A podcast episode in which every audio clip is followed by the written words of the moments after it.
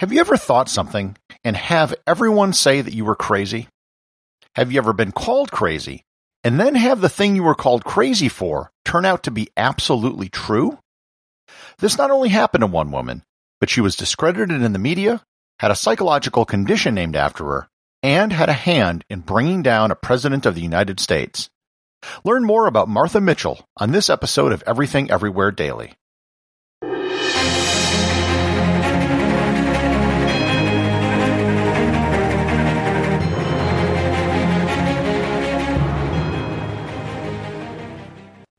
This episode is sponsored by ButcherBox.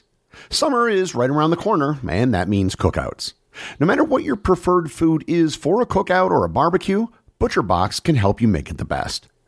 If you want to serve up some hamburgers, ButcherBox has grass-fed ground beef to make the perfect smash burger. Want to cook up some steaks? Well, ButcherBox has that too, with some of the best cuts of steak such as New York strip, ribeye, and filet mignon. Do you like grilled chicken? Well, ButcherBox has some of the best pasture-raised chicken that you will find anywhere. And if you really want to wow people at your next cookout, you can try grilling some of their wild caught salmon on a cedar plank. Sign up at butcherbox.com slash daily and get a special deal. ButcherBox is offering my listeners a free for a year offer plus an additional $20 off. You can choose salmon, chicken breasts, or steak tips free in every order for a year. Sign up today at butcherbox.com slash daily and use code DAILY to choose your free for a year offer, plus get $20 off your first order.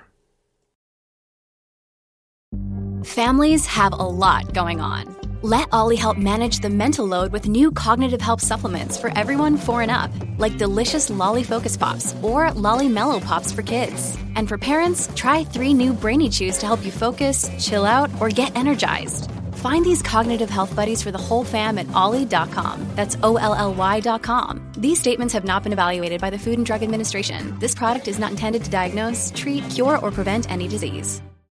This episode is sponsored by Fluent in 3 Months. Have you ever wanted to learn a foreign language and do so quickly? My friend Benny Lewis over at Fluent in 3 Months might be able to help. Benny has spent over a decade language learning around the world. His techniques have helped tens of thousands of people learn the languages they want to learn quickly through both his online courses and his language hacking guides. I've personally met Benny in many places all over the globe and have seen his language skills in action. He doesn't just talk the talk, he walks the walk when it comes to language learning. And I'm sure he'll be able to help you too. To sign up for his free Speak in a Week email course, just go to fluentin3months.com or click on the link in the show notes. Martha Elizabeth Beall was born in 1918 in the town of Pine Bluff, Arkansas. She was an only child who grew up in a rural area and, by all accounts, had a normal upbringing. She liked to sing and wanted to become an opera singer, and also studied piano. She attended college hoping to become a nurse, but ended up transferring colleges twice before winding up at the University of Miami with a degree in history. She took on a teaching position in Mobile, Alabama, which she hated, and then got a job as a secretary back home in Pine Bluff at the Pine Bluff Arsenal, a military facility that made bombs and grenades. Her boss was a brigadier general. In 1945, he was transferred to Washington, D.C., and decided to bring his trusted assistant Martha with him. In Washington, she met a man named Clyde Jennings, who was an Army officer, and they soon got married. The couple moved to New York after he was discharged from the Army, where he became a traveling salesman. After being apart from each other for so long, in 1956 the marriage fell apart. However, soon after, she met a successful New York attorney by the name of John Mitchell. And this is where the story starts to get interesting. John was one of the top municipal bond attorneys in the United States and worked on Wall Street, bringing in a quarter million dollar a year salary in the late 1950s. That's a lot of money today, but it was really a lot of money back then. In 1966, John Mitchell's law firm merged with another law firm, and he became a new founding partner. That new law firm's name was Nixon, Mudge, Rose, Guthrie, Alexander, and Mitchell. The Nixon in that name was the one and only Richard Nixon, the former Vice President of the United States. Mitchell was actually a Kennedy Democrat until he met Nixon, who converted him into being a Republican, and they became fast friends. When Nixon announced himself as a candidate for president in 1967, he tapped John Mitchell as his campaign manager. When Nixon won the presidency, he picked John Mitchell to become the Attorney General. the highest ranking law enforcement officer in the country. Martha and John moved to Washington, D.C. and got an expensive apartment in the brand new posh Watergate complex. Living in Washington and married to one of the highest ranking men in the government, Martha became very well known.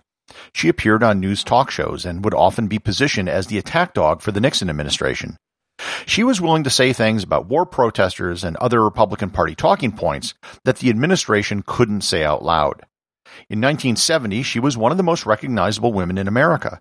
She appeared in the variety show Laugh-In and was on the cover of Time and Life magazines. She earned the nickname Martha the Mouth, and at first, Nixon loved her. Over time, however, Martha became disillusioned with the administration. Nixon wasn't scaling down the war in Vietnam. He didn't appoint a woman to the Supreme Court like he said he would. And she noticed that the administration was far too interested in punishing enemies than doing things for the country. On an Air Force One flight, Martha went back to the press section to play cards with some of the reporters and began talking negatively about the war, which angered the president and those around him. Martha kept talking, expressing herself, and internally they spoke of, quote, the Martha problem. In 1972, Nixon appointed John Mitchell to head the Committee to Re-elect the President, or the CRP, or as some called it, CREEP. In June of 1972, the couple was in California for campaign fundraising events when news broke of a break-in at the Democratic Party offices in the Watergate complex back in Washington. John Mitchell issued a statement to the press that the CRP had nothing to do with this. However, one of the men who was arrested in the break-in was James McCord, who Martha knew was the head of security for the CRP and was also assigned to be her daughter's bodyguard and driver. She knew something was up. She called her husband and asked why McCord was being thrown under a bus. She said she wanted John to leave politics and go back to law. It was at that point he stopped taking calls from her. On June 22nd, she called Fred LaRue, who also worked for the CRP, and told him to tell her husband that he had to leave politics immediately and that she was going to take it to the press. Martha then called Washington reporter Helen Thomas with United Press and told her that she was going to leave her husband unless he left the CRP. In the middle of the call, Thomas heard the words, quote, You just get away, unquote, and then the line went dead. She tried to call her back but couldn't get a hold of her. She ran the story, and over the next few days, no one could find Martha Mitchell. Several days later, she was found at the Westchester Country Club in New York with black and blue marks all over her arms. She told her story that a former FBI agent by the name of Steve King had ripped the phone cord out of the wall while she was talking. He tried to hold her down in the bed, but she ran to another room where he again pulled the phone out of the wall. He grabbed her and threw her into her bedroom and locked the door. When she tried to escape over the balcony, he ran in, threw her to the ground, and started kicking her. Eventually, a doctor was brought in and she was injected with a tranquilizer. Despite Watergate being the biggest news story in the planet, Martha's account of what happened to her was relegated to the women's section of most newspapers. After speaking out against the president and telling her story, the administration began a campaign of discrediting her. They told the media that she had a drinking problem and that she had a nervous breakdown. Terms such as unhinged and mentally unfit were thrown about. No one in the media took her or her story seriously. The discrediting campaign was largely successful. Eventually, Nixon was reelected and the Watergate story was exposed, but it would have come to the nation's attention much earlier if people had listened to Martha Mitchell. John Mitchell eventually was divorced from Martha, and in 1974 he was sentenced to prison. He remains the highest ranking government official ever to spend time in prison. James McCord, one of the Watergate burglars, admitted in 1975 that Martha's story was true. Richard Nixon, of course, resigned. In a 1977 interview with David Frost, he said, quote, If it hadn't been for Martha Mitchell, there would have been no Watergate. Steve King, the man who hit and kicked Martha, was named a U.S. ambassador to the Czech Republic in 2017. Clinical psychologists have dubbed the Martha Mitchell effect when a clinician diagnoses someone as delusional when in fact they're telling the truth. Martha herself developed cancer and passed away in 1976 at the age of 57. At her funeral, an anonymous mourner sent a floral arrangement of white chrysanthemums that spelled out three words Martha was right. Executive producer of Everything Everywhere Daily is James Makala. The associate producer is Thor Thompson. Remember to leave a five star review to get your review read on the show. They can be left at Apple Podcasts, Podcast Republic, or wherever you listen to the show. Also, you can help support the show over at patreon.com. Patrons can get merchandise like t shirts and hoodies, as well as having direct access to provide suggestions for future episodes.